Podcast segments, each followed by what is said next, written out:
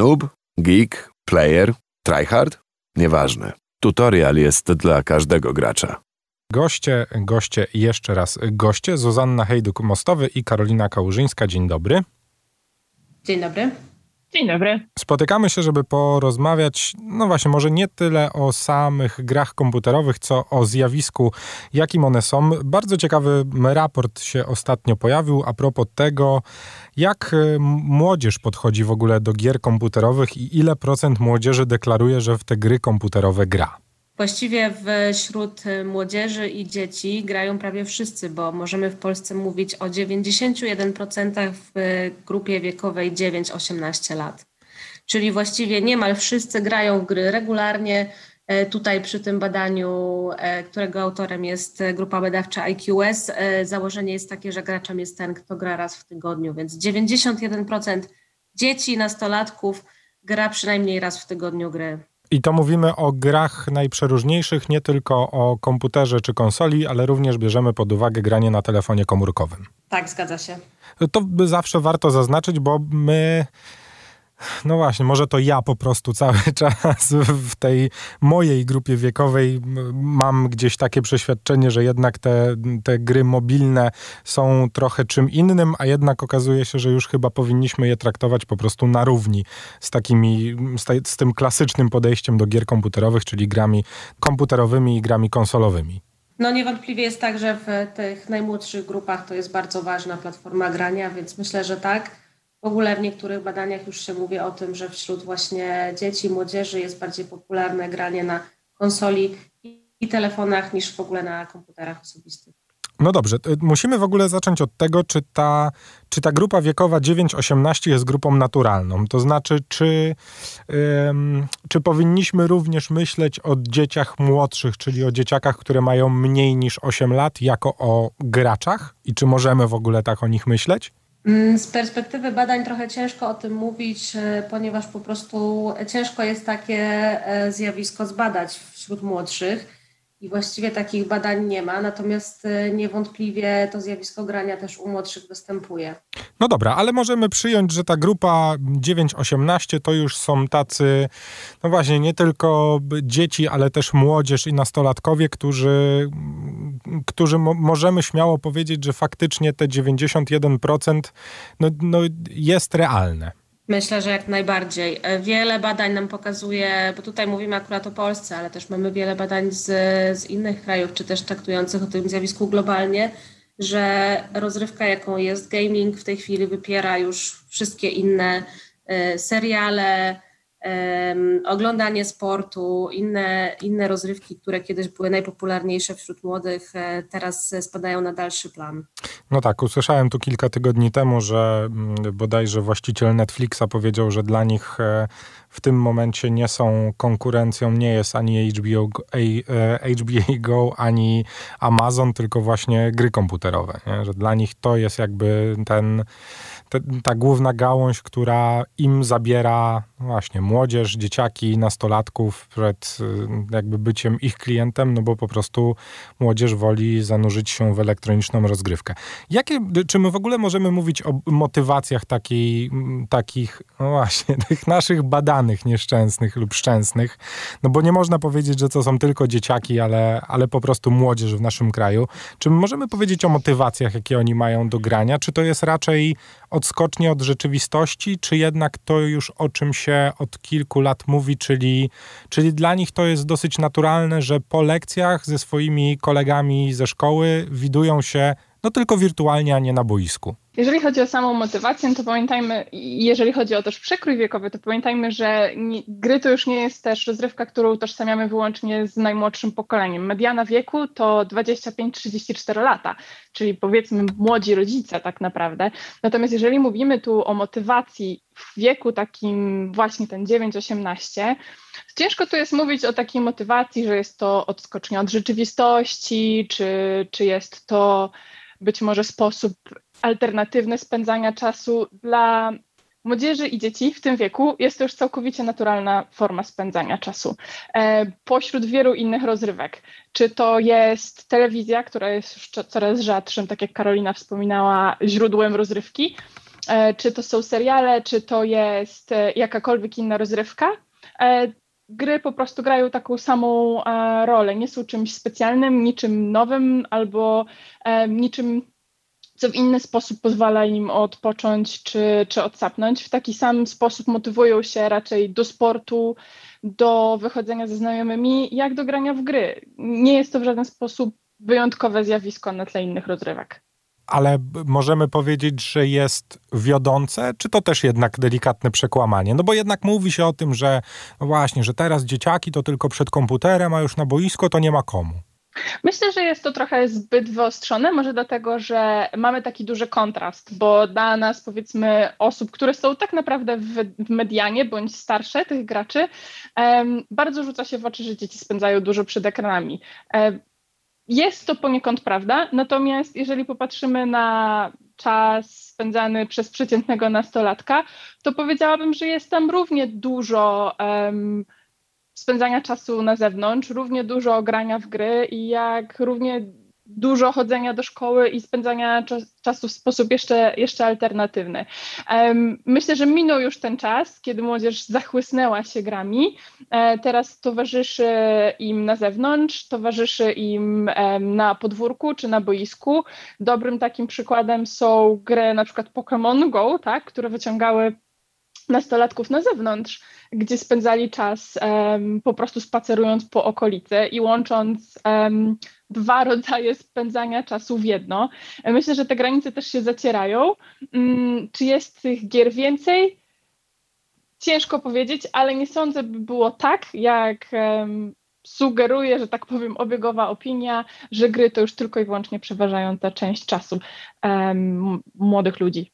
Musimy też, znaczy ja muszę zapytać o, o, o tą świadomość wśród, wśród młodzieży. Czy trochę, trochę o tym opowiedziałaś, że jednak nie jest to tak demonizowane, jak przedstawiane jest to, no właśnie, czy, czy w takich mainstreamowych mediach, czy, czy gdzieś na mieście się słyszy, że te dzieci to tylko przed ekranami. Ty jednak mówisz, że to że to się jakoś wyrównuje, że zarówno jest czas na granie, jest czas na spotkania ze znajomymi, jest czas na sport, w tym, w tym ogólnie czasie wolnym e, dzieciaków i młodzieży, ale czy czy my możemy mówić o świadomości, w sensie, czy to jest, e, czy, czy, oni potrafią świadomie używać tej rozrywki elektronicznej? Czy, czy na przykład zdają sobie z tego sprawę, że nie powinni spędzić 8 godzin w grze online? I tak, i nie.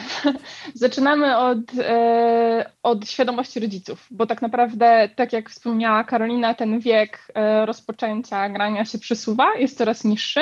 Często mówimy o dzieciakach poniżej 9 roku życia. Ciężko mówić tutaj o świadomości dziewięciolatka odnośnie tego, co jest dla niego dobre, a co jest dla niego złe.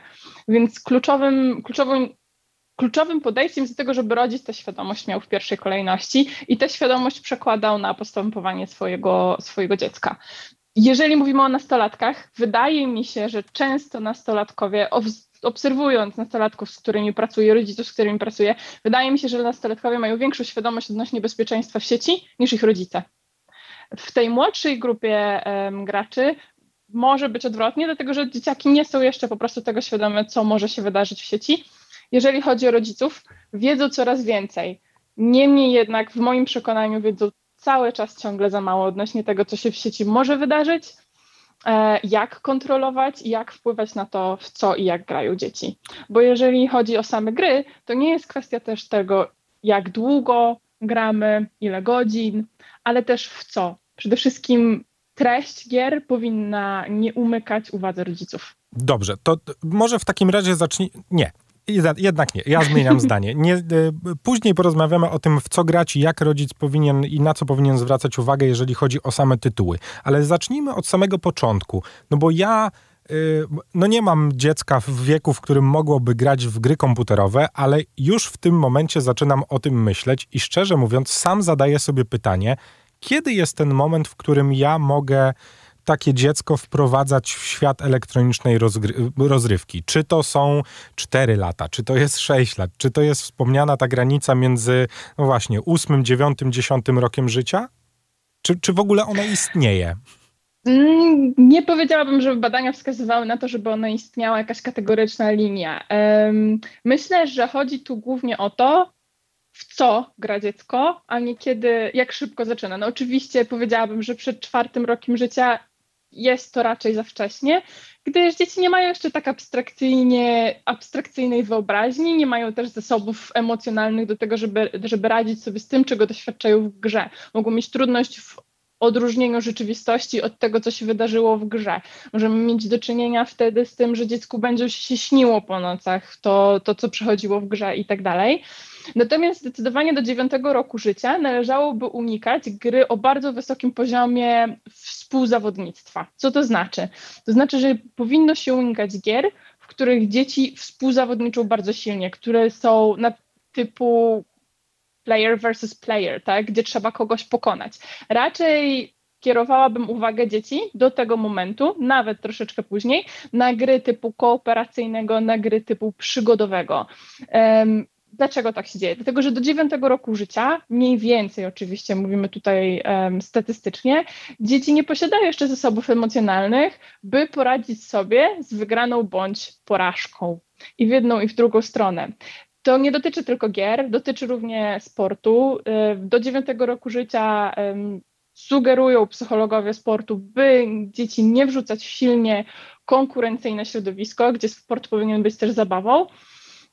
Tak samo w wypadku gier. Powinniśmy unikać gier, w których dziecko może mieć okazję, gdzie nie poradzi sobie ze swoimi emocjami, gdzie nie poradzi sobie z porażką. Nawet w wypadku gier takich planszowych, kiedy gramy z dziećmi, widzimy, że młodsze dzieci nie potrafią poradzić sobie z tym, że, um, że przegrywają. I to jest właśnie ten objaw tych braku niestety tych zasobów jeszcze. To nie jest tak, że to jest źle, niedobrze. Tak po prostu jest.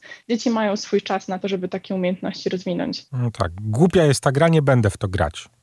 Aha, dokładnie. Klasycznie. No dobrze, czyli powinniśmy w ogóle wychodzić od tego, żeby, znaczy wiadomo, że w idealnym świecie fajnie by było, gdyby rodzic znał swoje dziecko i bardzo dobrze potrafił przewidywać, jak ono może zareagować, albo jeżeli nie jest w stanie tego przewidzieć, to żeby reagował na bieżąco i, i wiedział, w którą stronę to zrobić. Jeżeli mówimy o tym wprowadzaniu w ogóle dzieci w gry komputerowe, powiedziałaś o tym, że, że dobrze by było, żeby te gry, no właśnie, nie miały tych znamion rywalizacji, raczej stawiały na kooperację. Czyli nie jest do zrobienia to, żeby patrzeć tylko i wyłącznie na pudełko i po pudełku wybierać gry, które mają tam odpowiednią e, liczbę PEGI wiekową, no bo jest cały ten system stworzony, tak, na pudełkach gier komputerowych, który teoretycznie powinien mówić o tym, czy gra nadaje się dla, nie wiem, bodajże jest 0, później 7, 12 i 18, który teoretycznie i, i z tyłu jeszcze mamy symbole, które pokazują, czy na grze występuje przemoc, czy jej nie ma, czy potrzebujemy, czy, czy jest rozgrywka online, czy, czy tryb e, jednoosobowy. No, ale to rozumiem, że nie do końca wystarczy, no bo chociażby bardzo popularna w naszym kraju FIFA, no teoretycznie ma siódemkę, ale w niej no jednak te znamiona rywalizacji są bardzo mocne. Zgadza się. Generalnie, jeżeli chodzi o, o gry um, i o świadomość rodziców i dopuszczanie w pewien sposób gier do, do życia naszych dzieci, sugerowałabym w pierwszej kolejności zapoznać się z grą. Um, tak jak nie pozwalamy dzieciom oglądać wszystkich filmów i nie chodzimy na, na horrory z młodymi dzieciakami, albo nie pozwalamy oglądać telewizji po 22. Um, tak, sam, tak samo powinniśmy podchodzić do treści, które dzieci konsumują poprzez grę. Um, jak to robić w ogóle? Najłatwiejszym sposobem jest czytanie recenzji, obejrzenie gameplayu, zobaczenie, jak ktoś gra w tą grę. Jest YouTube, jest Twitch.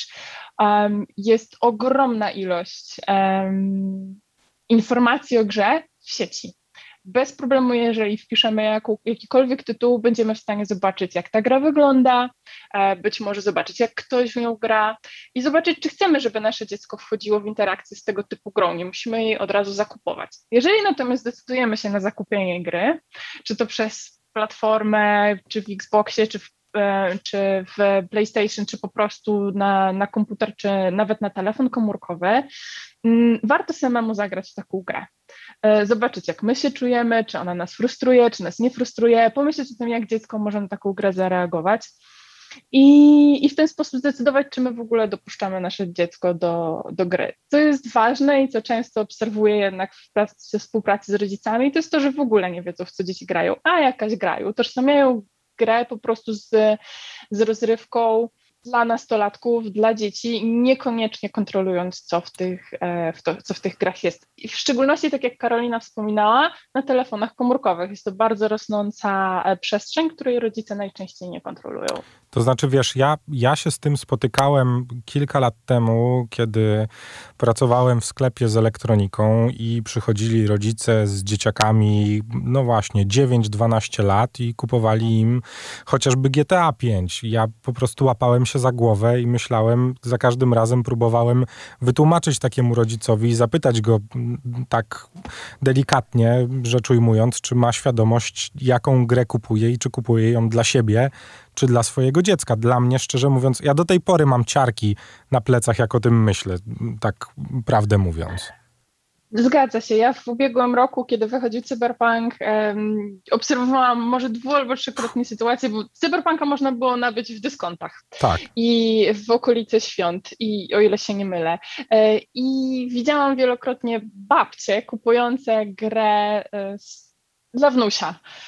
Być może wnuś ma 18 albo 20 lat, ale mm, zaryzykuję stwierdzenie, że mogło tak nie być.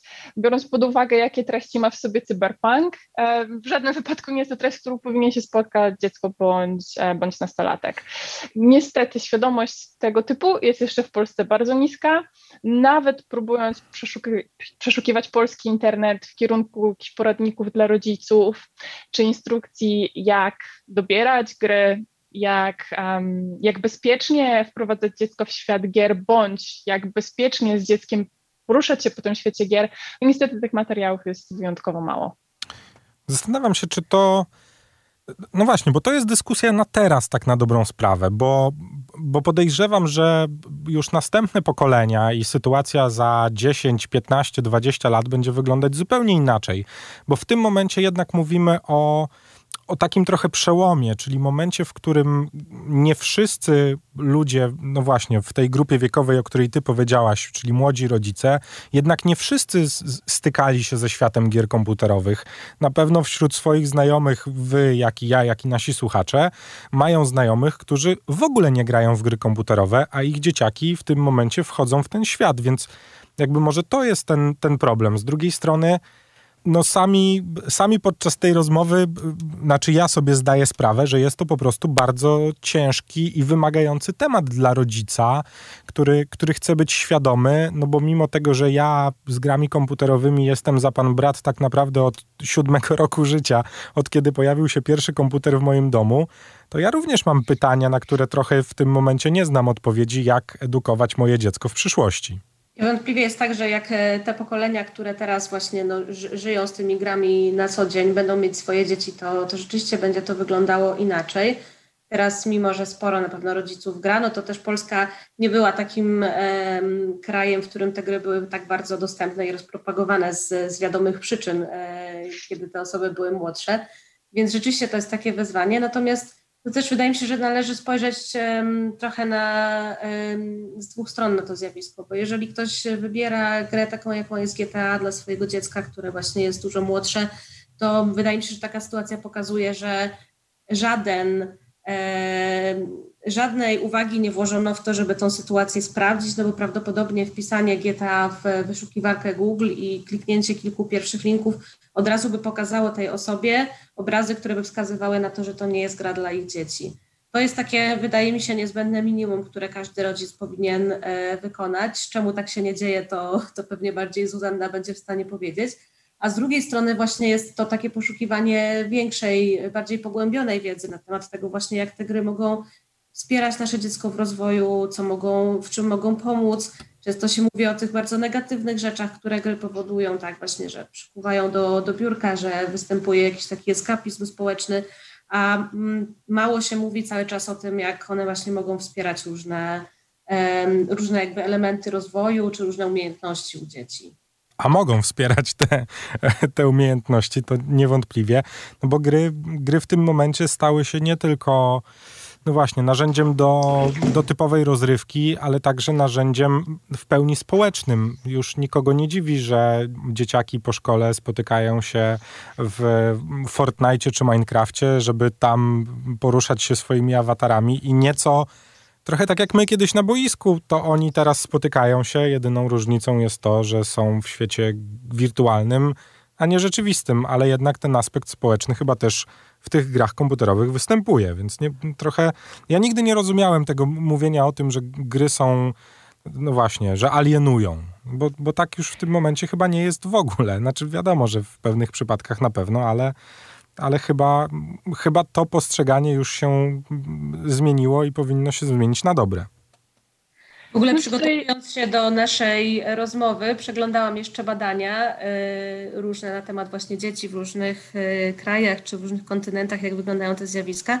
I fascynującą rzecz przeczytałam a propos generacji Z, czyli tutaj w tym badaniu wzięto pod uwagę akurat osoby w wieku 10-24, więc oczywiście to jest szersza grupa niż o której mówimy, ale ponad połowa z nich przyznało w ankiecie, że używa gier do spędzania czasu właśnie ze znajomymi bez grania, czyli tylko po to, żeby nawiązać kontakt y, na czacie głosowym czy, czy tekstowym i tam rozmawiać, zamiast na przykład robić to na innych komunikatorach, których pewnie my byśmy używali po to, żeby z kimś rozmawiać. Zgadza się. Jest jeszcze to kontekst y, podejścia rodziców w Polsce, y, dlaczego tak postrzegane są gry w aspekcie alienacji, bo z, z, moich obserwacji, tutaj niestety nie mam żadnych badań, które mogłabym przytoczyć, ale duża grupa rodziców postępuje na dwa sposoby. Albo nie zwraca uwagi na grę i tutaj mamy ten kontekst, o którym mówiliśmy wcześniej, gdzie po prostu kupuje gry jak leci, jest to jakiś tam zapełniać czasu dla dzieci, bądź gry demonizuje. Um, czyli całe zło tego świata wynika z gier. Um, no i tutaj jakby w oczywisty sposób um, jakby łączy to z tym, że te dzieci nie spędzają czasu e, z rówieśnikami, bo nie spędzają czasu z rówieśnikami w taki sposób, jaki dla nich jest naturalny. E, w szczególności teraz w pandemii e, widzieliśmy, że gry e, i badania też wykazały to, że gry były ważnym czynnikiem podtrzymującym więzi społeczne właśnie dla młodych ludzi, gdzie pozwoliły na to, by uczestniczyć w sieci społecznej, by wymieniać się informacjami, po prostu spędzać czas. Pozwoliły w miarę dobrym, e, w miarę dobrej kondycji psychicznej przejść przez to wyzwanie w sytuacji, w której ta, te relacje społeczne są dla nich całkowicie kluczowe, kiedy są najintensywniejsze w szkole e, podstawowej czy w szkole średniej. I, i właśnie gry zapewniły to, e, tę współpracę, tę możliwość uczenia się, komunikacji i współpracy właśnie, podczas kiedy nie mieli wyłączoną całkowicie tę możliwość, czy to w szkołach, czy to, na, e, czy to w sporcie, czy na podwórkach. Myślę też, nawiązując do tego, co powiedziałeś, mm, że nie do końca jest tak, że te, ta komunikacja czy aspekt społeczny przeniósł się z podwórek czy z boisk do gier. To są współistniejące światy które często się na siebie nakładają. I musimy pamiętać o tym, że jeżeli chcemy zmienić obraz gier, to dobrze unikać właśnie takiej antagonizacji, gdzie mówimy, że no kiedyś to byliśmy na podwórkach, czy byliśmy na boiskach, a teraz jesteśmy w grach. I jedno i drugie robią młodzi ludzie. Jasne. To nie jest tak, że zrezygnowali z, ze sportu czy z rozrywek na zewnątrz na rzecz gier. Oni je w naprawdę fantastyczny sposób łączą. Jasne. Ja się wytłumaczę, użyłem, znaczy wiadomo, że, no dobra, właśnie może nie wiadomo i bardzo dobrze, że zwróciłaś mi na to uwagę. Ja użyłem tego skrótu jakby pokazując, że dla nich to też jest element spotkania, ale oczywiście no, no, wiadomo, że dla nich też to spotkanie się jeden na jeden, wyjście na podwórko, pogranie w piłkę, porzucanie do kosza, czy poszwędanie się po galerii handlowej, no też jest po prostu bardzo ważne. Zgadza się.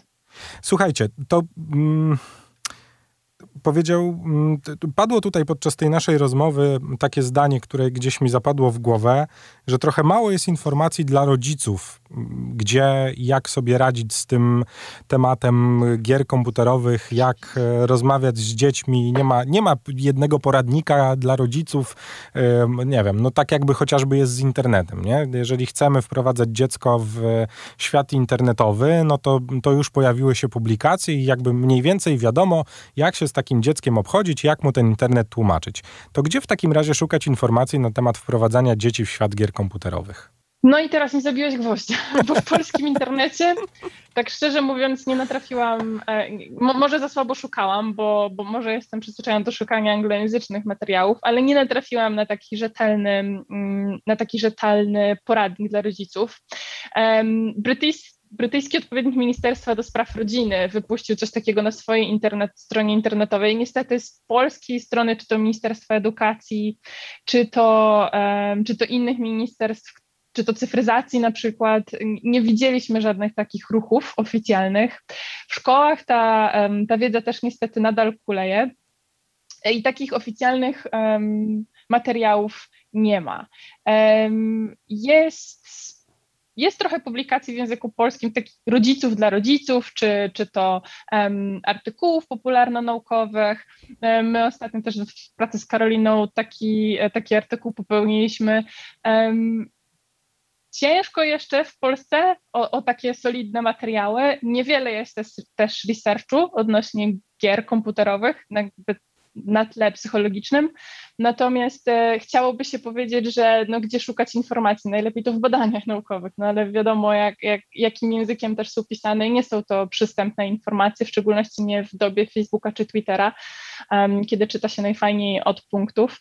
Um, ale na pewno anglojęzyczny um, internet obfituje w takie informacje, więc jeżeli ktoś może, to, to bardzo zachęcam do tego, żeby poszukiwać takich informacji w języku angielskim. Z moich obserwacji też jest trochę tak, że były jakieś próby, mm, czy to właśnie przygotowania takich poradników, e, jak jeszcze istniało Ministerstwo Cyfryzacji, teraz jeśli się nie mylę, już takiego ministerstwa nie mamy.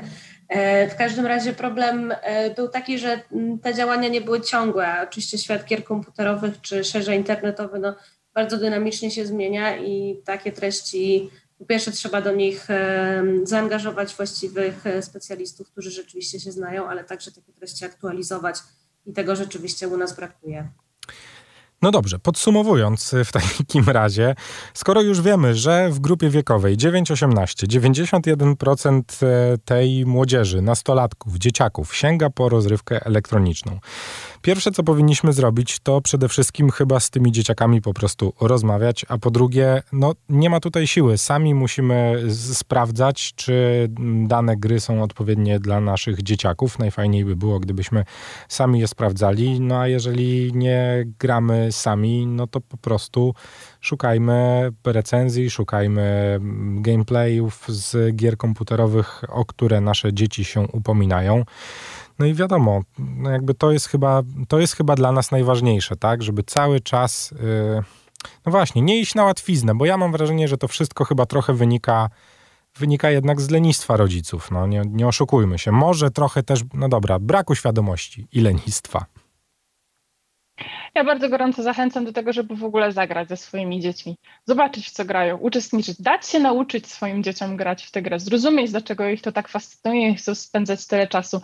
Może okaże się, że nie tylko poznamy tę grę, sprawdzimy w co te dzieci grają, może rozwijemy swoje wątpliwości, może nasze wątpliwości zostaną, że tak powiem, umocnione, ale być może po prostu spędzimy fajnie czas, e, nawiążemy nić porozumienia, zrozumiemy język, którym posługują się e, nasze dzieci i będą z tego naprawdę fajne rodzinne korzyści.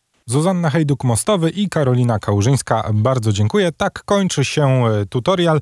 Jeżeli szukacie jakichś naszych wcześniejszych odcinków albo chcecie sobie za jakiś czas przypomnieć tą rozmowę, która właśnie się zakończyła, Spotify albo Apple Podcasts, tutorial, tak nas tam znajdziecie. Kamil Michałowski, dzięki, do usłyszenia w przyszłym tygodniu.